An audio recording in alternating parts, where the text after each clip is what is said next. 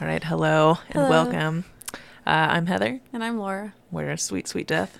Um, whew. So first, I told you like I really fucked up Yeah. last week. I I misspoke quite Uh-oh. embarrassingly, and I'm I, when I was re-listening to it, I was like, "Why did I say that? Or what does that mean?" Or I couldn't remember exactly where I'd heard it from. It sounded familiar. It's so okay. The female, or I'm sorry, the lady named Little Feather that rejected the Oscar on behalf of Marlon Brando. I accidentally called her Littlefinger. Oh, And I, I was like, what does that mean? Why is that? Why does that feel significant Yeah. to me? And then I'm like driving down the road one day from work, and I'm just like, little, I'm literally muttering to myself, like, little finger, little finger, and then I'm like, oh fuck, that's a character from Game of Thrones. Oh, dude. Oh, is his name is Littlefinger, and he's such an important character. And I was like, no, so funny. I'm so embarrassed. It just came out of me, and I even typed it, Littlefinger. I knew Oh, it you wasn't typed it? Littlefinger. Do you remember that time, that birthday cake? It it was supposed to be like Happy Birthday Uncle Steve, and you wrote Happy Birthday Uncle Jerry, yeah, and like we couldn't even find out where Jerry came from. no, we did figure Oh. it out. Oh. We did because I was talking to my parents, and they were like, "Hey, Heather, have you been watching McMillions?" And I was like, "I oh, have." and then well that wasn't how the conversation started. Yeah. sorry that i said it poorly. But they were i was telling them about like she was supposed to write uncle steve and she wrote uncle jerry and i don't know why. And they were like uh uncle jerry you know we've been watching that mcmillion show. I has totally she watched that? because that. like they say Uncle Jerry like so many times, and I was like, "Huh, let me ask." And then I I didn't even say the Steve thing. I was like, "Hey, Laura, you've been watching that McMillions?" And you were like, "Oh yeah, I wa- I've watched so much of it last week Yeah, something." And I was so like, funny. I just, I totally forgot about that. That's "Yeah, so funny. sorry, I needed to remind you of your failures, all of them." Uncle Jerry. so funny. Yep. Um. So I I called. I said Littlefinger, and I'm just horribly embarrassed because I'm gonna assume Little Feather was, uh, you know, is a good person. Yeah. Littlefinger was a piece of shit in the show. He's such a devious little Were dastardly you man. able to change it, or did you just like leave I it? could. I don't know how to do that. I'm like, yeah. I just have one part where it's like feather. Yeah. like clearly not Yeah. even feather. um, yeah, I can.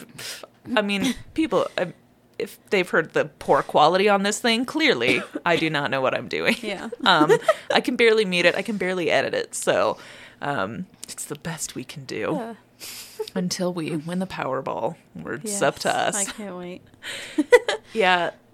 What have you got going on? Um, nothing really. Just been working. I um, so I think it was like yesterday or the day before this. Um, as I like to say, hobo came in. oh yeah. uh, as I as I'm known to say. it was that day it was snowing, and he came in, and he's like, "Hey," uh, to like the girl up front, because I was standing there talking to her. He's like, "I don't know if you remember me." She's like, "Yes, sir, I remember you. How may we help you?" And he had like his hands like this, and like, Like- he had socks on his hands. Oh my god. And Oh. he was like, "Yeah, I felt like so bad. It was like cold out." He's like, "I was just wondering if I could have some more food." Oh. And then we were like, "Oh, sure." So then we just like walked to the back because Christine was telling me he went through like the dumpster. He's like, "Yeah, I ate sixteen of those raspberry bars or Oh my something that we threw away." I was like, "Oh my god!" So yeah, he came back to like get some more food and stuff. So we just were grabbing like random shit out Yeah. of the fridge, like a fruit cup. I heated him up like a little fucking sausage biscuit Oh, cool. all this fucking random shit. And then um, I told Michelle the next day, and the the manager Rachel was like, "Oh, we can't do that anymore. Like they're gonna keep coming back, blah blah blah." So then Michelle and I were talking, and we decided we're gonna try and get like a little cabinet or something to put out there, and put like dry food and like toothbrushes and just oh my god. I'll. I'll give you some stuff. Yeah, Fuck so- yeah.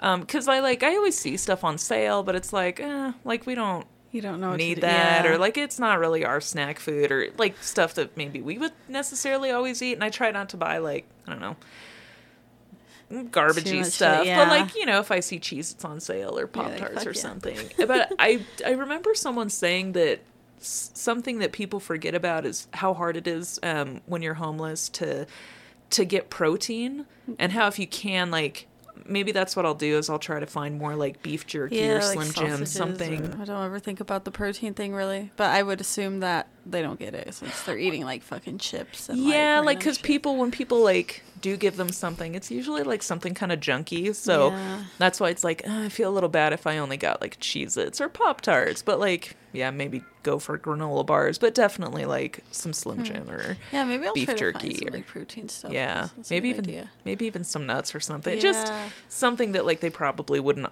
That's what I was thinking actually when he came in because we had that huge thing of almonds. I was like, maybe Yeah. I should give him some almonds, and then I was Uh-huh. like, I don't know if I like that. So then I was Yeah. just like whatever. So Eh, maybe it's at least worth a shot. Yeah. Maybe if he doesn't like it, like he can give it to somebody he knows. Yeah. Um, oh, I learned something about poisonous frogs, and I'm like kind of embarrassed I didn't already know it, and maybe even you've heard of it or known it. I didn't realize that when poisonous frogs are bred in captivity, they're not poisonous anymore. What? They're only poisonous because of the food they eat from where they're located.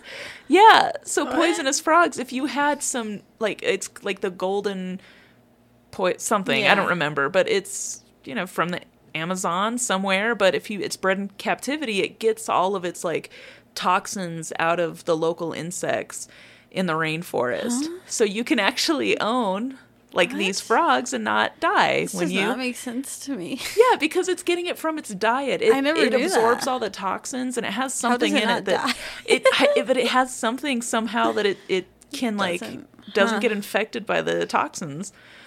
That's interesting. I never knew Yeah. that. Oh. I I learned that the other day and I part of me was like, did I already know this? But I'm like shocked right now. Like how could I have not cool. known this? But Huh. yeah, Interesting. I learned something stupid the other day, but it's like really stupid. I can't I need to know. The Taco Bell off of Dublin and Powers Yes. is the busiest Taco Bell in the U.S. Shut the that fuck crazy? up. That is crazy because if like, you whoa. work there, like that's Yeah. you gotta feel good. Like man, we're like we're the kings of fucking Yeah. Taco Bell. Literally. they should probably demand a raise, like first and I'd foremost. be like, I better get paid better than anyone. I wonder if they make more just working there.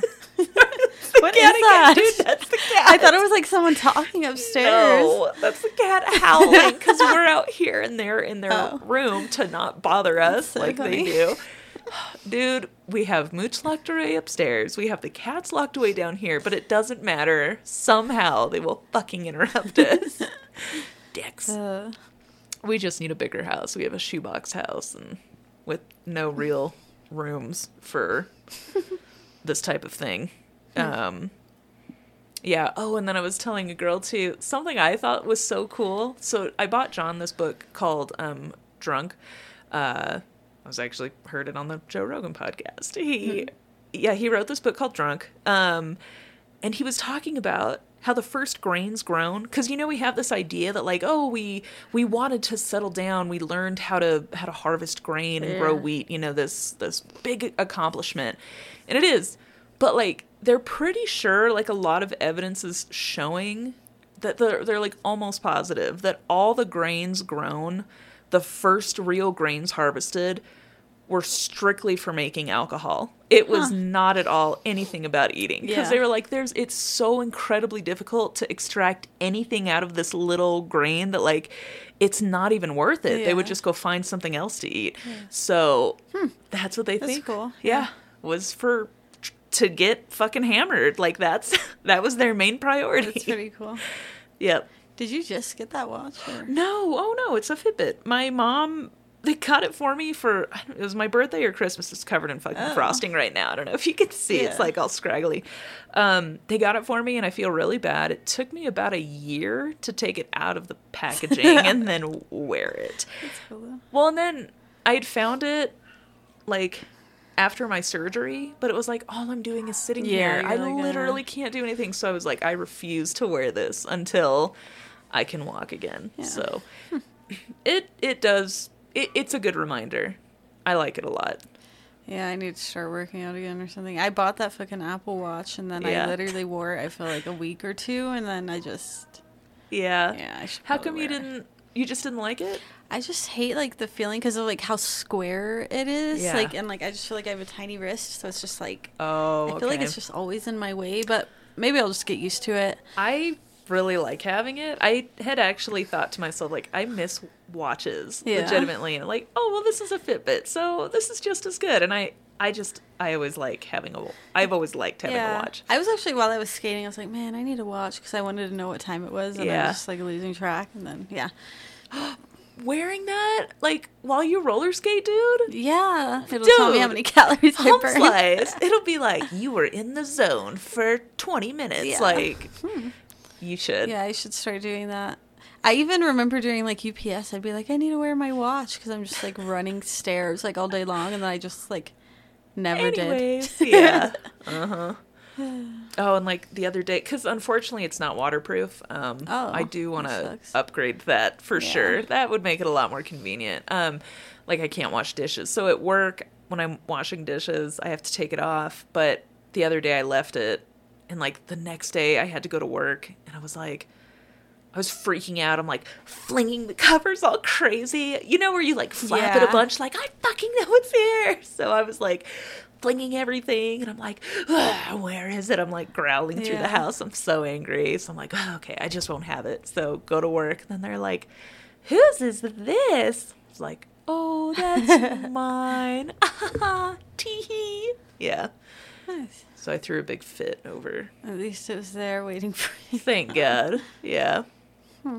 But it is covered in frosting. It's here. Let's see if we can hear like. sc- Ooh. I saw some fall off. You did. yeah, when I worked really for bad. that crazy Polish Oh, guy, God. Yeah. I was so afraid to wear it because that's when like I got that watch actually, and I was so afraid to wear it because it was just like so much flour and, And, well, bread. the and- dough, dude. Yeah. It's bread dough. I was like, I can't wear this. Yeah. Um. Okay. Speaking of bread dough, there was this hilarious Alton Brown when he talks about this time when he worked in a bakery in Georgia. So it's hot, it's muggy in Georgia. He's making the dough. He realizes he forgot to put salt in the mix. So that the actual term is it retards the dough. so they they have to throw it away. They can't just add the salt after Yeah. or whatever. They need it incorporated Yeah. to slow down, you know, the process of the yeast rising. So they uh, they throw it in. He just throws it in the dumpster, just not even Yeah. fucking thinking about it. And then time goes on, and he forgets like it's hot, it's muggy. That dumpster has now become a little Yeah. a little proof box. so it literally the dough eventually grew out of because there's Oh no God, salt to slow the process down. Now it's like out of control. So then like this dough monster like blooms out of this fucking dumpster. And uh he was like, Do you want to know how they clean out all that dough in a dumpster? He's like, They take the dumpster away and replace it with a new one. That's how they clean it. Oh my god! was like wow. I just completely wrecked that dumpster. Wow. Like I don't know How what happened to it. dough was that? I don't remember. It was a significant Yeah. amount. Wow. Significant amount. I cuz when I worked in Kneaders, I fucked up. I forgot to add starter to the dough. Yeah. And it was about 100 pounds. And that was not nearly enough. Yeah. So it had to have been Like tons. Yeah, that's what I was saying 800 Whoa. pounds of dough or That something. pretty crazy. That's pretty funny though. Yeah. That'd be cool. I learned about it when I saw Alton Brown live in Colorado Springs at the Pikes Peak Center. I love how it feels when you like touch the dough after it's been growing like that. Yes. Like, oh. Mm-hmm. I have to make lasagna dough Ooh. tonight, but I have to hand roll it tomorrow. Wow. Um, yeah. So after this is done, I've got to brown meat and onions and make like the lasagna filling. That's fun. Yeah. Oh my gosh, that reminds me. So I made like a little vegan mushroom stroganoff, and like it's one of my like favorite like little things to make. Mm-hmm. And my sister hates mushrooms, and like she had texted me like because she'd been making dinner like the past few weeks or whatever. I'm so sad for her. I love mushrooms. Like, yeah, so much. I know. And so I was like, she's like, what do what do we want for dinner? Like, what do you want to make? And I was like, I can make mushroom stroganoff. Like, trying to be nice. Well, then like I got home. It was like literally like six twenty. I put on my show because I was wanted to finish it, and she gets home and I had like three minutes left. It was like almost six thirty. And she just like walks through the door. I can hear her. She's like, "It's not even started yet." She was just like angry, and I guess she's like starting like this little diet. She's like fasting all day. So then she's like, "I'm hungry. Like I've been waiting all day to eat." And like. I was like, "I can start it now, Jesus." She's like, I don't even like mushrooms. Like, this is gonna be nasty. She's just like complaining the whole it. time. Yeah. So then, like, I make it, and then, like, as like after I finish like the sauce and everything, I'm about to start the noodles. She like comes up and she takes like a bite. Then she just like, mm. and she just keeps like eating it, eating it, eating Like, it. She's like, this is so bitch. amazing. This is so amazing. This is the best thing you've ever made. Like, just saying all oh this Oh my god. Probably because she was starving to death. I thought it was funny. That's what I told her. But yeah, I just thought it was so funny. She was like fucking hating everything, and then she's like, "Oh wow, this is amazing." Yeah. But yeah, Don't you hate that? When you're Yeah. like having the worst day, you're being just such a fucking bitch to everybody. and then someone does something so nice for you. And you're just like, "Oh, well, gosh, thanks. You know, Yeah. sorry I made your life miserable for the last hour. um, I, th- I think she was just really, really hungry Yeah. and could forego the mushroom. Does she like not like the texture or taste? I don't know. I guess she doesn't like just the taste. I don't know. Raw mushrooms, I think, are terrible. I hate them. I don't like the texture. It's like weird. it's too spongy. It's got to be cooked. Yeah, Yeah. I love mushrooms though. Yeah, cooked mushrooms. She doesn't like potatoes. She doesn't like peanut butter. She so- doesn't like potatoes. or tomatoes. Oh my god! I was like, what? How does she? What does she even eat? I know, right?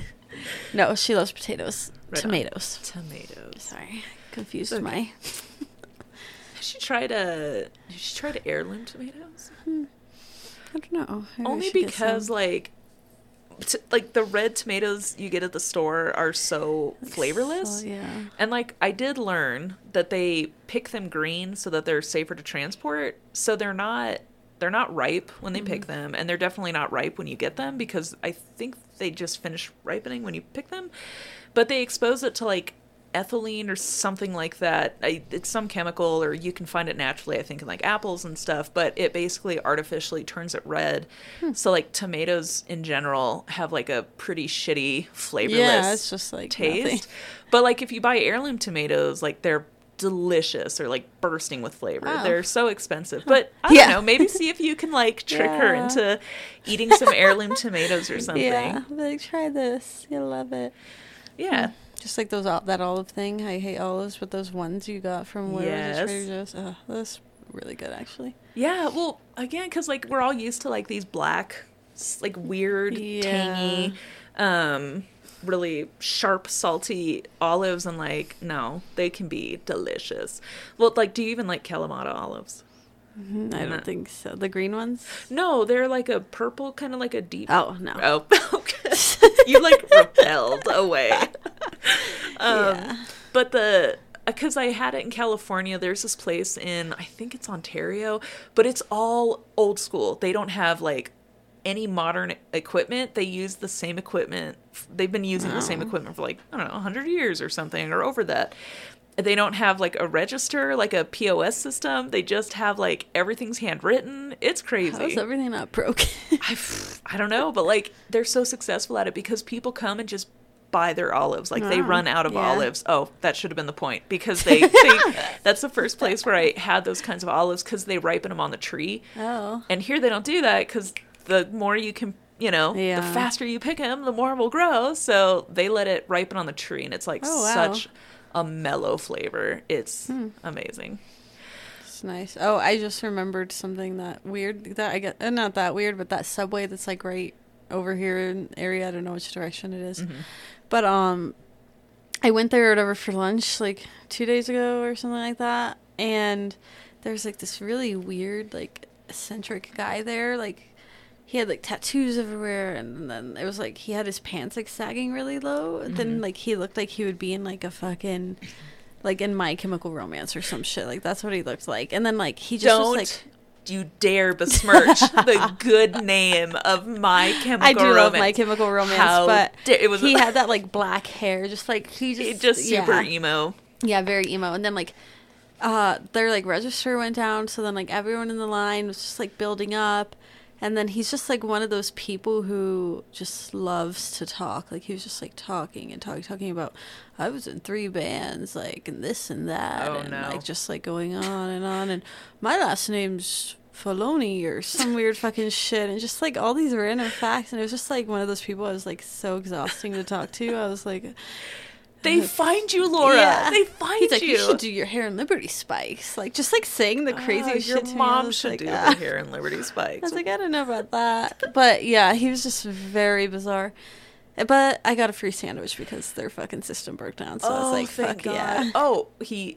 Oh, okay. I'm sorry. I misunderstood. He worked there. Yes. Oh God, you had to talk to him. Yeah. him. I thought you meant like some He's dude like, hanging my out in front favorite of the sandwich store. is tuna with the creamy sriracha and lots of jalapenos, and just like going on. And I was like, okay, yeah, Uh-huh.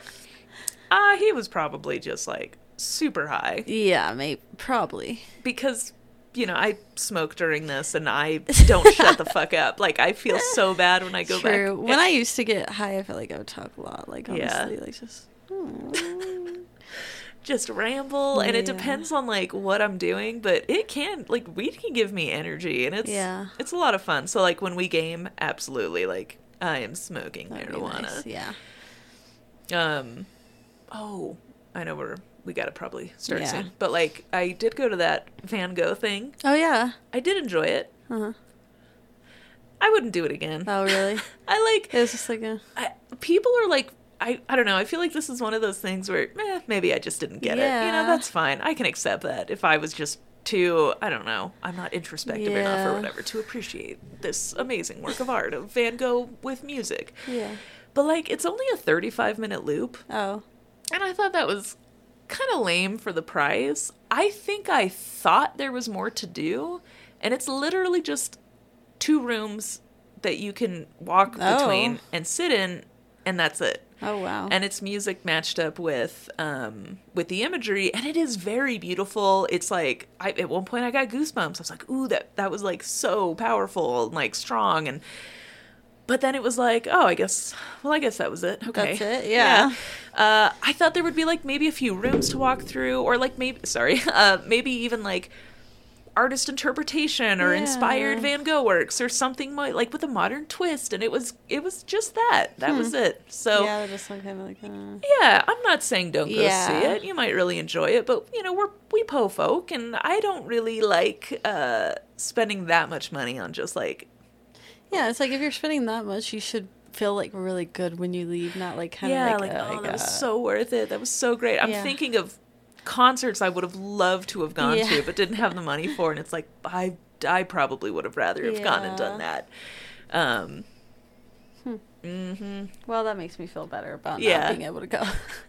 you Well, really need to go to Meow Wolf though. I, dude, That's I so literally fun. told John I was like, dude, we passed Meow Wolf to get to this fucking thing. Like we should have gone to Meow Wolf. Yeah, and that's like somewhere you like can literally be in there like five hours. yes. Dylan and I were in there for like four hours, and we didn't even see everything. Like I left, and then I saw people posting online like other rooms. Yeah. Like I was like, what the fuck? So- Yeah. the one in Vegas, I know we didn't see everything. Yeah. I know we didn't. Like we tried to, but it was like I don't think it's possible. Yeah. Oh shit. Did there were were there slides? Are there slides at this one in Denver? Like to Like, slide yeah. down? No. Oh, okay. So the the one in Vegas had it. It was actually really impressive. They had like little weird glider things that you could ride on. It was crazy. Oh. But I'm like, I'm bigger and my knees are all fucked, and I hadn't had surgery that Oh, long yeah. before ago. And then, so like, getting into the slide, I panicked at one point. I was like, I can't do it. and the woman was like, put your foot here. And I like, put my foot. And I'm like, oh, oh, thank you. It's so embarrassing, dude. It was like, people are So watching me, like, oh my God, this fat lady cannot get on this slide. That's funny. yeah, Well, we should yeah, probably get to it. we get- it get, gets too long. Yeah. So, did you want to go first? Yeah, did you go first? I did. week? Yeah, I'll just go first because yeah, I actually typed up my story, so hopefully I I, hope hope it goes well. And then if you need to, sound there's a illiterate. pen there if you want to cross sections All off that you've completed.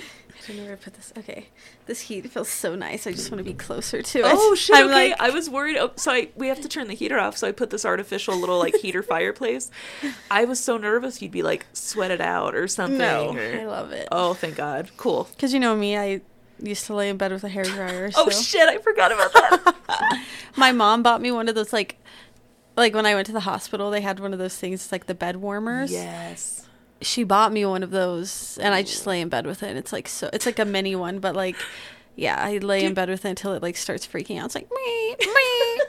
because I think it's like overheated or something.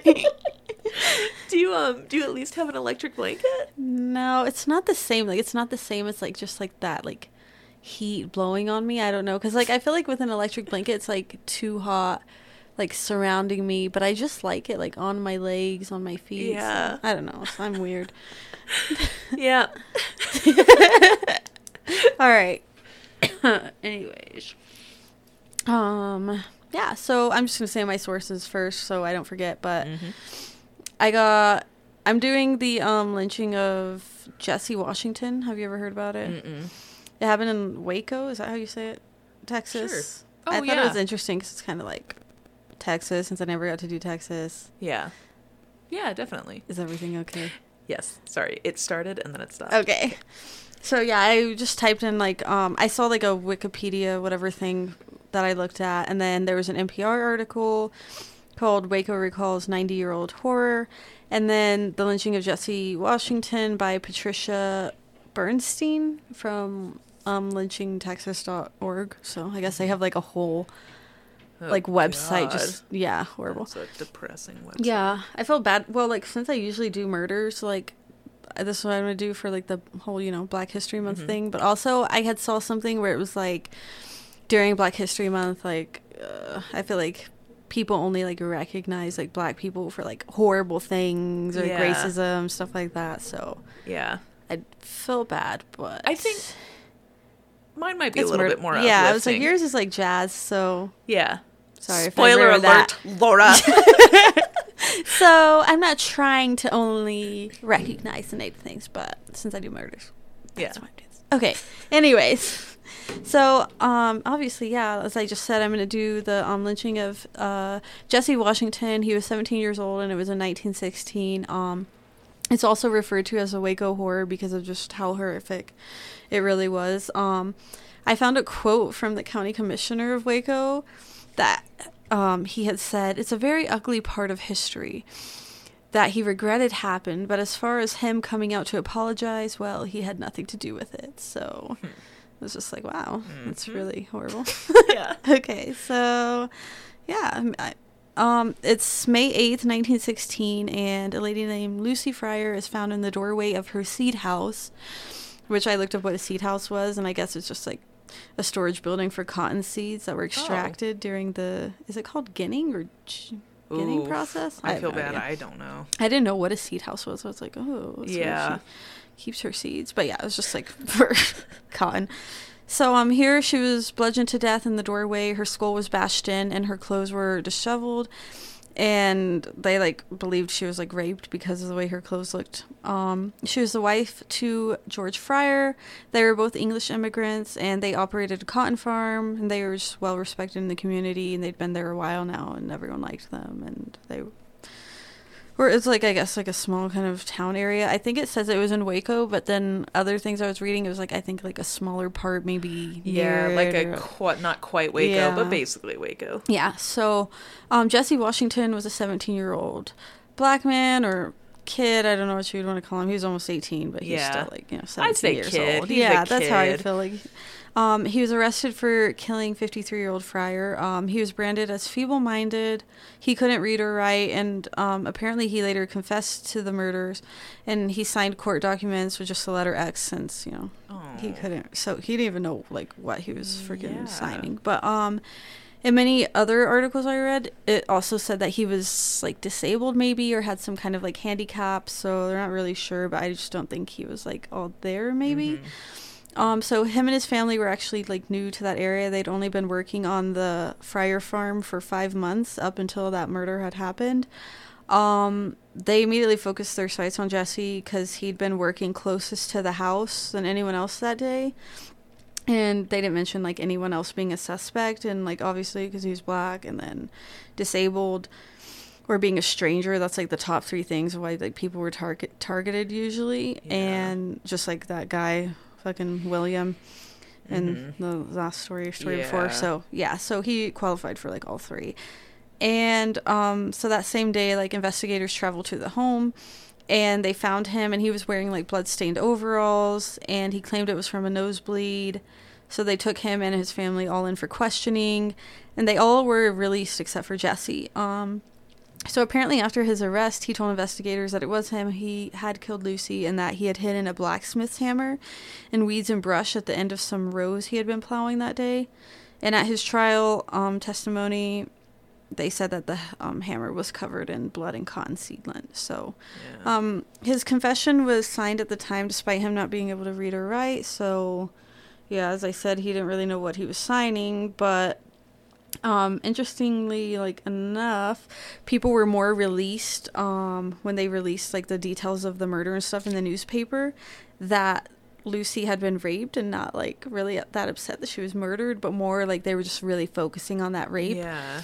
And like I mentioned it later, but they really made like the rape like they were like she resisted and like they just like really dramatized it, made it seem like this horrible like Yeah. fucking story when they really didn't have that many details about it. Yeah. So um and another thing, I guess they didn't mention like the rape at all in the trial though. So Huh. yeah, and oh, that's um so weird. yeah, so and the doctor who was at the trial or whatever did testimony and um did the autopsy mentioned that um she had like skull wounds and that had um she'd been killed by blunt force trauma to the head, but yeah, he didn't say anything about like rape, anything like that. And then there was this woman named Elizabeth Freeman, and I guess she was like like I could do like a whole other story on her. She like did a whole bunch of cool stuff and stuff like that. But um she worked with the is it NAACP? Mhm. Is that how you say it? Okay Yeah. um, to investigate this lynching, and she concluded that Lucy was probably not raped. And then, yeah, obviously, I don't know if everyone knows, but the NAACP just worked to like eliminate racial discrimination through like the democratic process. And um, she actually did conclude that like Washington killed Fryer. She did believe that he killed her, but you know, obviously, he didn't deserve to be like fucking brutally murdered the way he was. So. Yeah. Um, so after his confession, they were afraid that people of um, Waco would try to take action themselves and like you know storm a fucking jailhouse. So they moved him to Hill County, which was like near Dallas or in Dallas or something like that. Um, and while he was in Hill County, he was questioned again by Sheriff Fred Long, and this is where they told him, um, or this is where he told them, like about that whole like um, blacksmith hammer thing, all of that. He said that um him and Lucy had gotten into an argument over mules and when he told them where um or and then he told them where and like what the murder weapon was and then they went and got it. Um and then that's where he also like signed the confession and everything like that i guess. Um so after he did all of this it was like in the paper the next morning it dramatized like everything so everyone was like reading it just like freaking out like immediately wanting to like lynch him Yeah. so, um, I guess too, like the doctor had concluded that Lucy died before like anything even happened. Like if she was assaulted, I guess they couldn't tell then, but um, he said like she would have died like immediately after her Mhm. head injuries. So, um, after the newspaper was released, an angry mob did swarm the local jail in Waco, but they didn't find Washington because he wasn't there. So it was like a good thing that he was sent to Dallas. Um, and then I guess Lucy Fryer was also buried that same night at like a private funeral, just with her like close friends and family. So on May 11th, a grand jury was assembled and the trial was scheduled for May 15th, just like a week after the body was found, which is like pretty crazy because now it's just like years before, you know, I feel like people go on trial. But I guess they did this just because they were trying to avoid a lynching, which like ended up happening anyway. So Yeah. um, so Washington was represented by six very inexperienced lawyers, and they didn't even speak with him until the night before the trial. And they just like uh, when they did talk to him, they were just like, "Oh, like we think you should pray," and that was it. Like they didn't they didn't talk to him about anything else. So, um, thousands of people flooded the courtroom. They literally said that like almost. It was like 2,500 people packed themselves into this Oh courtroom. my like it was like crazy. Like ha- they like said they didn't even know how many people fit inside. Like there was people like in the rafters, just like crazy oh my stuff. god. Yeah. Um. So, and they just wanted. They were actually there. They said because they were getting. Re- they like wanted to kill him. They didn't even care about the trial. They were just like everyone was like gathering there because they knew like this is what was gonna happen. So as tensions grew, um, they like were like we need like more policemen. The governor was like or um, someone suggested they call the governor because they're like, we need to get the National Guard here. Like, this is going to get fucking crazy. Yeah, no kidding. But I guess the sheriff at the time um, was in the middle of an election against a guy named Bob Buchanan. I think that's how you say it. And in hopes of wanting to win that election, uh, Fleming, the sheriff, took no action to prevent the lynching of Jesse Washington because he wanted to get like good ratings or whatever That's- the fuck. yep. Yeah. Typical. So um, Jesse's trial went like you know as he ima- as you would imagine. Uh, his lawyers did nothing to defend him. They never once challenged a, um, a juror, and they had no opening or closing arguments. Um, the jury was made up of twelve white men. They deliberated for four whole minutes, and the entire trial lasted like about an hour. So What the fuck? yeah, it was like really fucking rushed, and they found him guilty, obviously. So Yeah, four minutes. yeah, I'm like, holy shit. Yeah, so as soon as the jury found him guilty, Washington was grabbed by the mob, like everyone in the courthouse. They drug him down the back stairs of the courtroom, and like this is about to get like really kind of horrible. Well, not kind of, it's like horrible. So Yeah. like trigger warning if people don't want to hear this. But um, so he tried to fight back. Apparently, like they said that he had like bit a man or something like that, but then they just like started like beating the fuck out of him. Um, and then I think at that point, like he probably was unconscious or something. Who knows? Um, they drug him through the alley. The mob began tearing his clothes off as they were dragging him. They wrapped a chain around his neck. They drug him into the town square. They were beating and stabbing him along the way. Oh and my god. by the time they got to the square, he was completely covered in blood. Um, so I guess spectators were watching from their cars, buggies, windows. They even were like climbed in trees to watch as he was violently lynched. They threw the chain around his neck over a tree branch. Then they poured coal oil over his body and they lit a fire beneath him. And then members of the crowd were amputating his fingers, What the his toes. fuck? They were ripping his fingernails off, all for souvenirs. Ew. Um, there was even people who uh said someone took his like genitalia, oh my god. and there was reports that people had like kept these things in like formaldehyde to like show to people like over the years, like oh. Look what I have, and yeah, just horrible. Um, so then they lowered him in and out of the flames, like over and over again. Would like pull him up, lower him down, pull him up. and he's lower- like still alive at Yeah. this point. yeah, and they did this. Um, they said it took about like two hours until his body was like pretty much burned. Like all that was really left was like a charred torso, oh and oh my god, dude. then then they took his torso. Oh. They Oh. tied it to a horse and they drug it through the town. what the fuck is it with this shit, yeah, man? and I'm not sure what would have been left, but they took whatever remains were left to Robinson, where they publicly displayed them. Like they hung them from a telephone pole until he was buried in a potter's field that day, if there was even anything left to bury. So, Holy shit. I yeah, can't believe like just flat full on torture. yeah, Like, like ripping him apart, pulling him in and out of the fire. Like, oh, so horrible. Yeah, it's really disgusting. I was just like, ugh. And I guess um they said that like at its peak the crowd consisted of 15,000 people, like maybe even more. And despite lynchings being illegal in Texas at the time, the mayor, the chief and the chief of police were there. Um there were even children in attendance cuz I guess like at this time parents believed it was like a rite of passage and oh great. there was a man there named Fred Gildersleeve, and he had been at the um, lynching at the request of the mayor, and he photographed the entire event. And I guess it was Oh. kind of a rare thing, um, because usually it was like there was pictures of like the aftermath, but this they had like pictures like ongoing, like from That- beginning to end. Did you ugh. I have some. Like if you want to see them, it's really disturbing, dude. Okay. It was making me ill just look at them like, oh, like it's yeah, it's horrible. Like and it's like I feel like there has to be like some people who were like, yeah, my grandfather or great grandfather Yeah. or whatever was like involved in this, but nobody talks about it because it's like, why would you right. want to?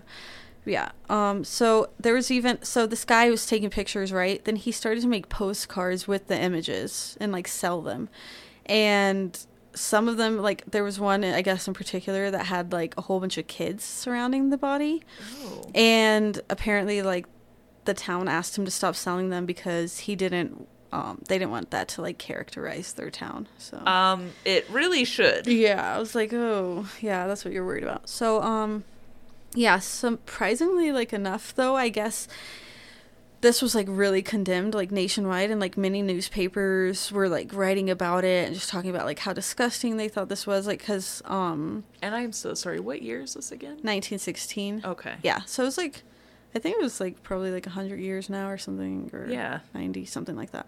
So um, that lady I mentioned earlier, Elizabeth Freeman, um, she was sent to Waco to obtain all the details of the lynching for a story that was going to be published in a magazine called The Crisis, and it was actually edited by um an activist called.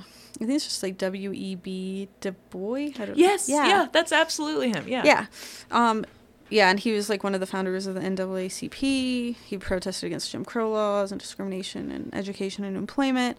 Um, so she was able to obtain those photos taken by Gildersleeve, and then she took all that information back to New York, where they published. It was actually the first special in this magazine, The Crisis, and it detailed like the horrible events that happened, and they even put like the photos in there.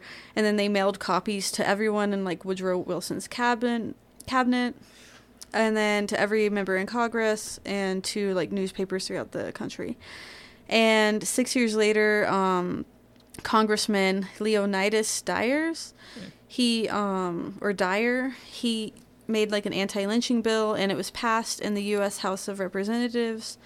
And um, it was needed, obviously, because like nobody would punish people who were involved in lynch- lynchings in their local communities, like even if they knew who they were. So this bill was like basically like you'll be fined if uh, or imprisoned if you're like an official and you're allowing this to occur. Since yeah. Yeah. And then um, it actually was passed three times, but it never became a law due to the Senate's um, denial each time. So. Yeah. And then in 1995, a black city councilman from Waco named Lawrence Johnson was in Memphis at a civil rights museum and he saw a photograph of Jesse Washington and he was like, Who is this? And he was like so enraged, I guess, because he'd never even heard of Washington, even though he grew up in Waco like all his life. Mm-hmm. So in 1998, while he was sworn in for his fifth term, he read like a contemporary newspaper account of the lynching. So, and then in 2002, I guess there was a mural depicting Waco located in the basement of the Washington County Courthouse. And it was repainted, but I guess the mural had included like an image of the lynching tree and it had just a rope hanging from it. And I guess the artist had died, but no one knew like why she painted that. Like if it mm-hmm. was to kind of, if it was like recognizing like Jesse or if she, it was just kind of like, oh, this was like part of the history in Waco or like Yeah. whatnot. So it was kind of interesting. And then um, finally, 90 years after this happened, a group of Waco citizens stood on the steps of the Washington County Courthouse and they read a resolution of apology for the lynchings that had taken place in the central Texas City. And then I have the pictures if you want to look at them. I kind of like I do and I don't. Yeah. They're kind of like shitty oh. because I printed them off, but. It's okay. And they're from, you know, 1916, but. It's really disturbing. Oh my fucking god, dude. Oh my god. yeah. I think what's like it just like the look of Yeah. Even that photo where all those men are just standing there, like staring, just like. they just like- look like so accomplished. Yeah. Like we did it, boys. And that's what they said is that the crowd was cheering like how you would hear people cheer at like a baseball game. Like, it's fucking nasty, dude. Yeah, I'm sorry. yep. That was just the horrible lynching of Jesse Washington. I'd never heard about that before. So. No, me either, dude. That's a that's a pretty fucking bad one, Yeah. man. I'm sure they're all pretty bad, but Yeah. the torture Ugh. for two hours, that's fucking rough. Yeah. Did you um did you ever see that Billie Holiday biopic? Um dude, it's on Hulu. You should absolutely watch it. I, I remember you telling me a long time ago. yes. It. And I had no idea. I'd never cuz I I don't really know too much Billie Holiday. I don't Mm-hmm. know too much of that old st- I mean, now I'm to definitely especially after covering jazz like Yeah. I'm definitely to get like on board with that. But um I had no idea she had a, a, song called Strange Fruit, and that's kind Mm-hmm. of what the movie is about. And it's about lynchings, basically. Yeah. Like this f- tree grows a strange fruit, and just she was like totally censored, like forbidden from singing that song when she played, and like they she'd get fucking arrested for singing For the songs. wow. Crazy. Yeah, that's crazy. Yeah, I had never known that until like I think when it came out, and then Yeah. like when you re-listen to it, it's just like wow, like it's- Mhm. sound- it's like a different song. Yeah, Yeah, exactly. Um, and I'm sorry I got so excited about W. E. B. Du Bois. Oh. like I meant to mention him in like the Omaha thing, Uh-huh. and especially because the Red Summer, like him dealing with Woodrow Wilson. Yeah, um yeah the the co-founder of the NAACP and uh you know just how important he was Yeah. to to like trying to fight for rights like full-blown activist yeah. you know? That's why I mentioned him, just because like I Yeah. obviously there was like yeah him and that um Elizabeth Freeman ch- chick like yeah I felt like they were really important. and, Like I wanted to say more about them, but I was like, this is gonna be yeah that's a whole nother story. that was kind of it too like the last time I was like totally running out of time yeah. and then this time um I first wanted to say I'm really sorry I did not get to archive 81 Oh, it's okay. because this story took this took at least like no. I think I'd put at least eight hours into Yeah. this. It was insane. And then like, so originally we were gonna try to record Thursday. t- You know, we Yeah. recording today, whatever. But like Wednesday night, I realized there's a Ken Burns documentary, like docu series. And if like, have you ever watched any of his stuff? Long, dude. They are Yeah. long. Several episodes, often each episode being an hour and a half to two hours long. And I'm like, oh my god, jazz! Oh, Ken Burns, cool. And I click on it, and it's like literally, I think eight episodes, and each episode is yeah, an hour and a half to two Yeah. hours long. And I was like, uh, I think I'm barely gonna scratch the Yeah. surface of jazz, and it's true. I'm barely gonna scratch the surface because this is like such a rich history. There's so much information, as always. You know how it goes. Yeah. Um. Okay. I thought it would it would have been cool, just like a little side note, to do like the history of skating because I know it was like very like Uh-huh. it was like kind of like a thing that like just like black people kind Uh-huh. of like really like took and like made their own and like all the like, dancing and everything like that. Like that would have been like kind of a cool little Right. to do. But yeah, I don't know. Anyways, No, wait, hey, there's still time. We can still totally do it. Um, so this week I'm going to cover the history of jazz and specifically in New Orleans because I think we all know that's basically where it came from. Um, and just how influenced it was by everything else. So my sources that Ken Burns documentary called Jazz that I talked about um, this week in history podcast, which is where I first learned about the original Dixieland Jazz Band and um, King Keppard, I think. Um, so like that was my first introduction to it. I thought it was a fascinating story. Um, a Smithsonian article by Joshua Rothman, and then another article by John Hasse, Britannica, History.com, and a few um, NationalParkService.com articles. Uh, okay, so jazz is really a purely American in the sense that it didn't come from just one place. So the fun about jazz is the art of improvisation. Oh my gosh, improvisation. Um, the magic of the development of the style and music uh, was the world it was created in, how intertwined with culture, politics, history, and how unique the style is. No one else in the world, like literally nowhere else in the world, could have came up with jazz. It really could have only been born in New Orleans, really, just because of like where they were located and their rich history. So it transcended race, gender, and social class. Um, the quickest history of a city ever about New Orleans in general, uh, it was especially unique for back in the day. It was founded in 1717 by French who took it from you know, local Indians, as white people typically did. So they envisioned it being a major port, and they were completely right. To this day, it's actually one of the busiest and most important ports in the U.S. Um, in just a few for, I'm sorry, in just a short few years of having the land, they secretly gave it to Spain, I guess, just to make sure the British couldn't get their hands on it. After a while, Spain gave it back to France, and then 20 days later, after France got it back, they sold it to the U.S. in you guessed it, the Louisiana Purchase. Um, New Orleans is where the final battle of the War of 1812 was fought, I guess, where a ragtag group of soldiers and militiamen led by Andrew Jackson, uh, where admittedly he did kick a lot of ass. So in this last battle, the Brits lost 2,000 men, Andrew Jackson lost less than 100 men, so not too bad. Um, in any case, in New Orleans, uh, it became one of the wealthiest and largest cities in the U.S. back in the day. In less than 100 years, the city had grown to 8,000 people, much more than the measly 470 residing um, back in the 1720s. So the city at the time was made up of 4,000 white people, 2,700 um, enslaved people, 1,300 free people of color. And the city of New Orleans had one of the largest slave markets, unfortunately, where more than 135,000 people were bought and sold, specifically in uh, New Orleans. So the city truly brought in every type of person, honest folk looking for honest work, pirates, adventurers, profit seekers, and everything else in between from all over the world. And they were living in really close proximity with one another, and there were no racial boundaries. Um, New Orleans was a rarity because it was one of the only places in the U.S., and maybe even only, like, the only place in the U.S. Um, that allowed slaves to still be able to practice their religion and keep their music. Um, in Congo squares, where slaves were able to gather every Sunday, they would meet, allowing white people kind of a glimpse into their lives from back home. And um, yeah, whether that be um, people from Africa or the Caribbean, or even other slaves that had been sold from the U.S. that were familiar with American customs, and they would often bring like spiritual and gospel uh, gospel sounds to the mix. So New Orleans loved music as l- early as the 1830s. fuck. Sorry. fuck.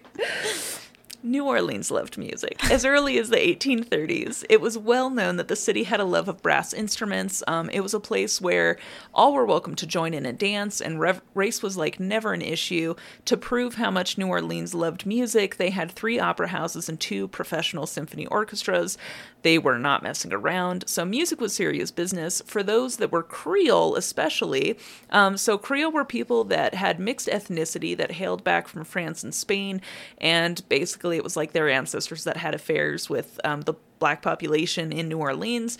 Um, but the Creole typically identified with their European heritage rather than their African heritage, and there were plenty of rich Creole in the area, and uh, it was I don't know why it was surprising, but a lot of them were like professionally trained in music. They were like classically trained. They were like really passionate about music.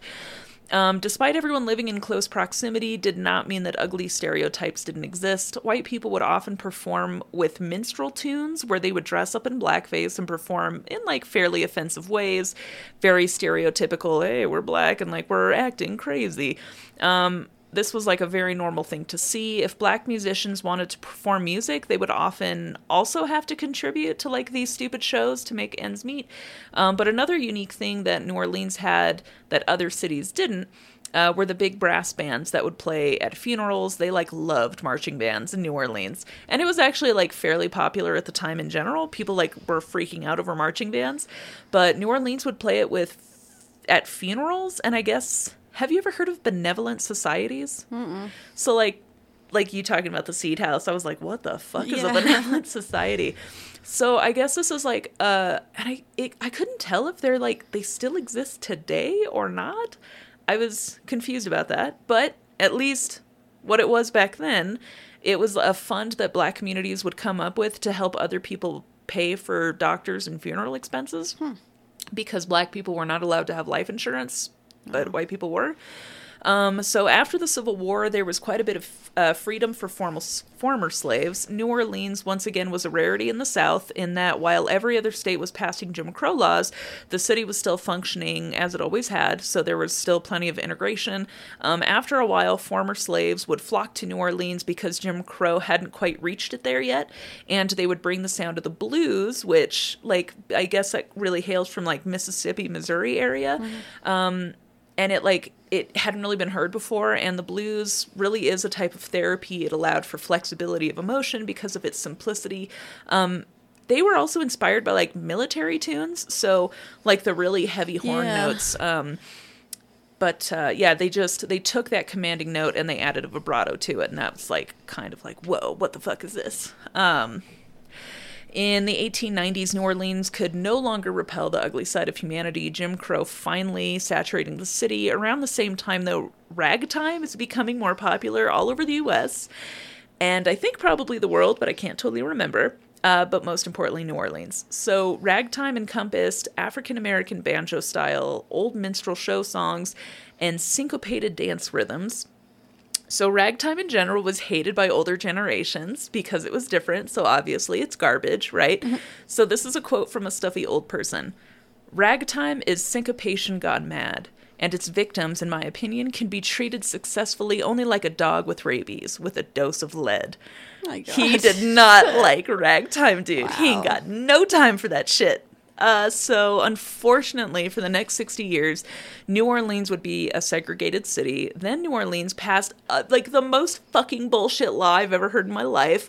If your grandfather was a slave, literally pretty much every single black Yeah. person had a grandfather that was a slave, you were not allowed to vote. So, the bill, the new bullshit bill, it went from like a 95% um which what do I call it?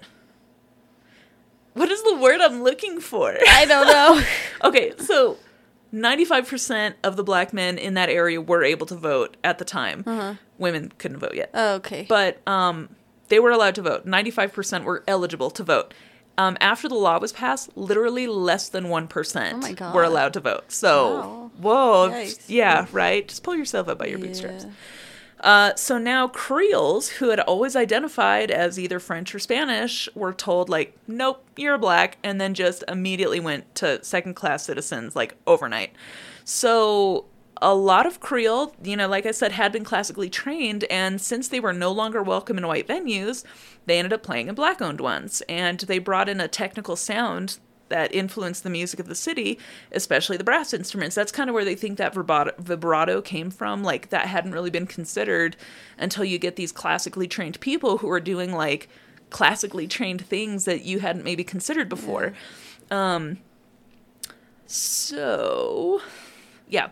With younger generations wanting more rhythm from the typical like stuffy waltzes, the polkas, and other music where you had to like have coordinated dancing, they like welcomed fervently the new incorporation of marching band brass instruments and the deep sound of the bass and sick beats of the drums. So people absolutely loved it. It allowed for spontaneous and improvised dancing in large groups versus like a few couples doing twirly routines on the floor, you know.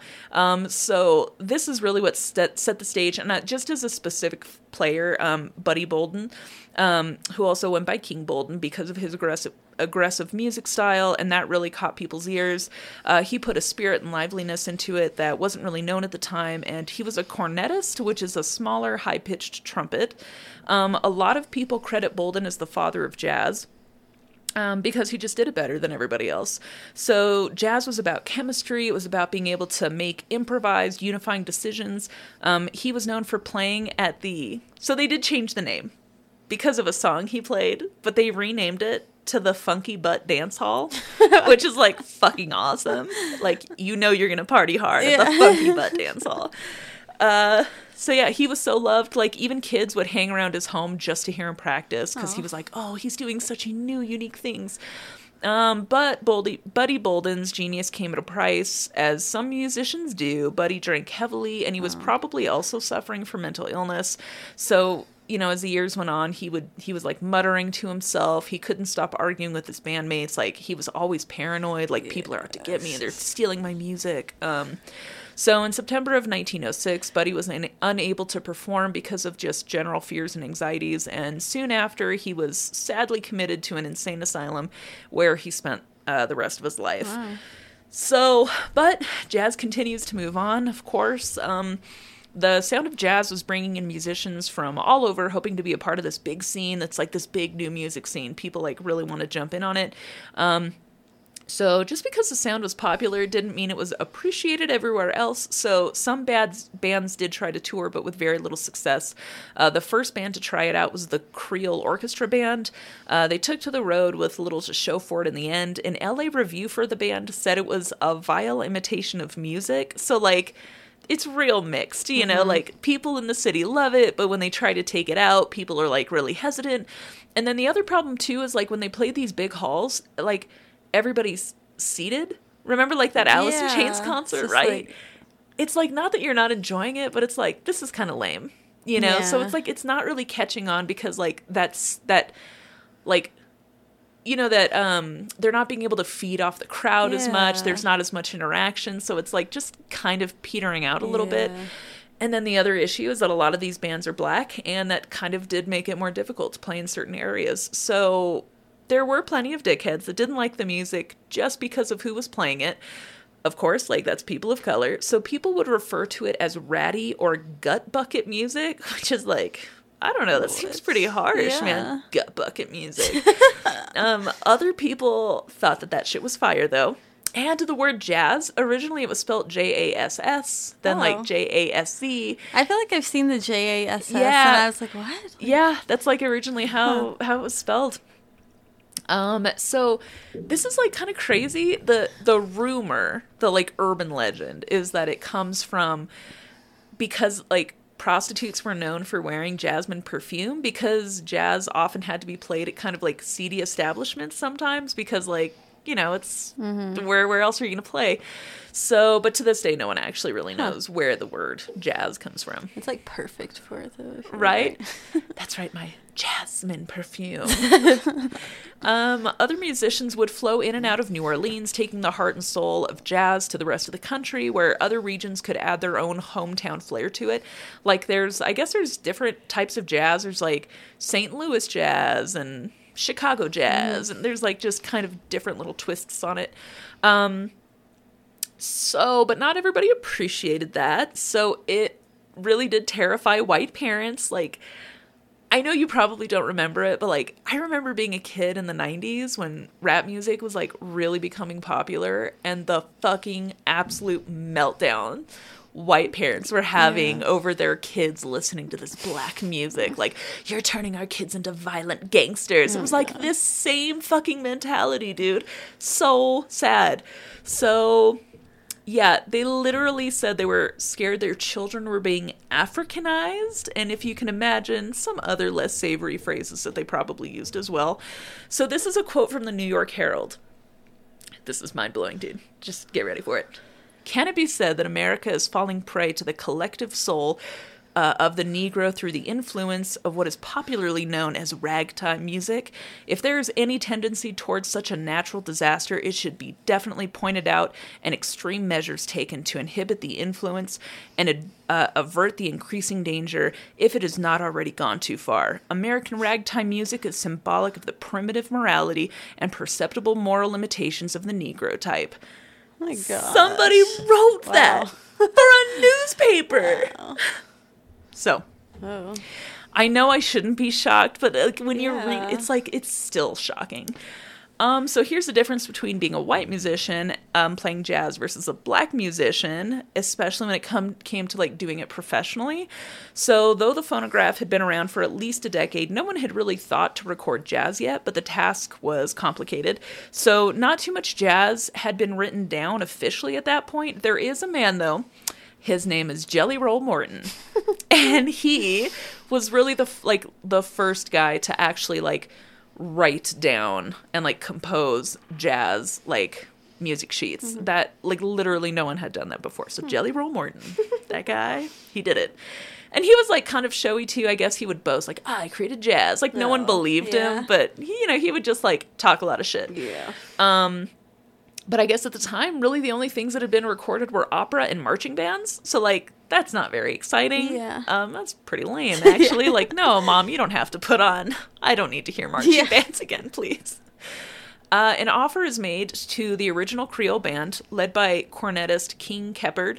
So he was known at the time for his powerful notes and unique combinations, and to keep his sound original, and I guess like like the good players would do this, he put a handkerchief over his hand when he played so that no one would know like Oh, wow. what notes he was doing. That's so they would, yeah, dude, was like fuck yeah, It's man. funny. Um, so Keppard did turn down. Oh wait. Oh yeah. So they offered him. They said, "Hey, do you want to be the first one recorded?" And he did turn it down for several reasons. One of them being that he was nervous that his sound would be stolen, which I guess was like typical at the time because like people would go listen, they'd watch your notes, and then they'd go fucking like play it off as their own. Because like, who? What are you gonna do about it? Um. So yeah. So he yeah he just didn't really like that and then plus everything was improvised they wouldn't be able to like practice i mean it i mean that doesn't matter like jazz players usually don't care about Yeah. that but i don't know he, they didn't know how that would go over with the record company because like they'd never be able to replicate it again like we did it once and that's it um the biggest concern, though, was money. So, like most bands today, they made a majority of their money touring. And because recording is so new, there's this idea that if people play music in their homes, they won't come out to the venues to see live shows. And like, of course, now that seems crazy, but like back then, it's you know, it's a real fear. Like, oh no, but they won't have to come see Yeah. me, so they're just gonna hang out at home. So the record company would pay King Keppard twenty five dollars up front, and his bandmates mates um, fifteen dollars each with no royalties. So that's it, one time. That's it. Uh, Keppard reportedly told the music studio that he spent more in one night on whiskey alone, so he'd pass. Yeah. Which is like, well, hey, fuck yeah, man. Uh, and it's sad the original Creole band was never recorded, um, but this did not deter the music company. So instead, they turned to an all white band out of New Orleans called the Original Dixieland Jazz Band. And they were pretty popular in New York, and they were playing a bunch of gigs there, and I guess they got paid. So, like, this is crazy. In New York, they were getting paid as much as $750 a night Whoa. and which is around $15,000 today. And on the billboards of the venues that, that they played, they would make the claims that they were the creators of jazz. Fucking dicks. Um, so the same company that offered Keppard his joke offer gave the original Dixieland Jazz Band almost four times as much plus royalties. Hmm. So the sad truth of the matter is that with an all-white band on the front, it did mean, sadly, again, that they would probably sell more records Yeah. than having black people on the record. So in the end, the record sold over 250,000 copies pretty quickly. I remember hearing someone say a million copies, so hmm. a lot of copies. Yeah. And they were sold at 75 cents per copy, um, which was more than any other record had been sold. So people were like really embracing the sound. Um, yeah, and especially like the younger generations. Unfortunately, um, the band's frontman of the original Dixieland Jazz Band. Shit, sorry, I burped. Um, Nick LaRocca, he was a lying douche. LaRocca claimed that, and he claimed this until the day he died, that him and his band, they invented jazz, and that black people were too inferior to come up with such a sound on their own, and they, the only reason black people were successful at the sound was because they were copying white people. So that was the ugly side of jazz. And, um, I know it might be shocking. That literally took me like eight hours to fucking come up with, man. Uh, it was pretty cool though when they were showing. Um, there is, I think, some footage of them actually recording them recording their their album or something. Um, so like I guess what they had to do because they were they would record it on wax, the room had to be just hot enough to keep the wax like Yeah. pliable so that they could carve into it with the sound. And then like the recording equipment fucking crazy because it's also primitive. Yeah. It like, you know those old ear horns like Yeah. eh? Like it's basically like that. It just looks like they're playing it into like traffic cones basically. And uh, oh, and they were told they were not allowed to tap their feet because it would mess with the Yeah. uh, seriously. yeah, so they're just like having to like try their best. Oh, and the sorry, the last interesting thing about it was because it was a recording and like there's only limited space. They actually had to like they were told they had to play faster. So Oh. like that might be the one thing that's different about what they did versus other people was theirs was faster literally just so they could fit more music onto the record and like Huh. that was it. Do you know? So on that, when they would record on wax, it was like paper or. I'm not totally sure. Because I found these weird things, This is like random at the thrift store, and they looked like little like tubes. But when I opened it, it was just like paper, and it looked just like blank paper. Crazy. And I was like, "What is this?" But then when I looked, it ha- it had like the name of like a song or something. What the fuck? It. And then I was like, "What the fuck is this?" I was so confused, and I didn't know what it was. I don't know. I want you to go buy it. Okay. we need to examine this. Um, that unfortunately was as much jazz as I could cover. was cool, though. Um, but it because like the set like into the I only watched the first Yeah. episode of that Ken Burns thing. It was still like two hours, Maybe we can do jazz part two. right? and get into like because they were just getting into Louis Armstrong. It was like, Oh, yeah. damn. Um, but I I had to go on Spotify to like download. I was like, yeah, I don't have any Louis Armstrong on my Yeah. shit. So I, you know, I liked some. I was fucking shocked, dude. Um, what a wonderful world Yeah. has over 350 million Oh. like Yeah. what do you call it likes Downloads. I was like, holy. Yeah, shit. like- out of cur- I don't know if like honestly, I wonder if that's like about what the Beatles have. Yeah. Like literally, but that would shock me because it's such an older sound and it's jazz and it's like that old timey. I love his uh, voice. Oh my god, me too. Holy shit. And then it just made me realize I need to like up my I don't know. I feel like a Philistine with my music. I've got like Foo Fighters and Nirvana, but no, no fancy things. Yeah. So, Oh, that's pretty cool though. yeah. I hope it was interesting. I enjoyed that. Yeah. Did you? Okay, cool. Thank God. You don't have to lie to me, Laura. I'm not. Uh, fuck. I mean, it's ran over quite a bit. Yeah. Do you? Do you want to call it? yeah, I'm good. So, Okay. Goodbye, young ones. and don't lick poisonous toads. Bye. Bye.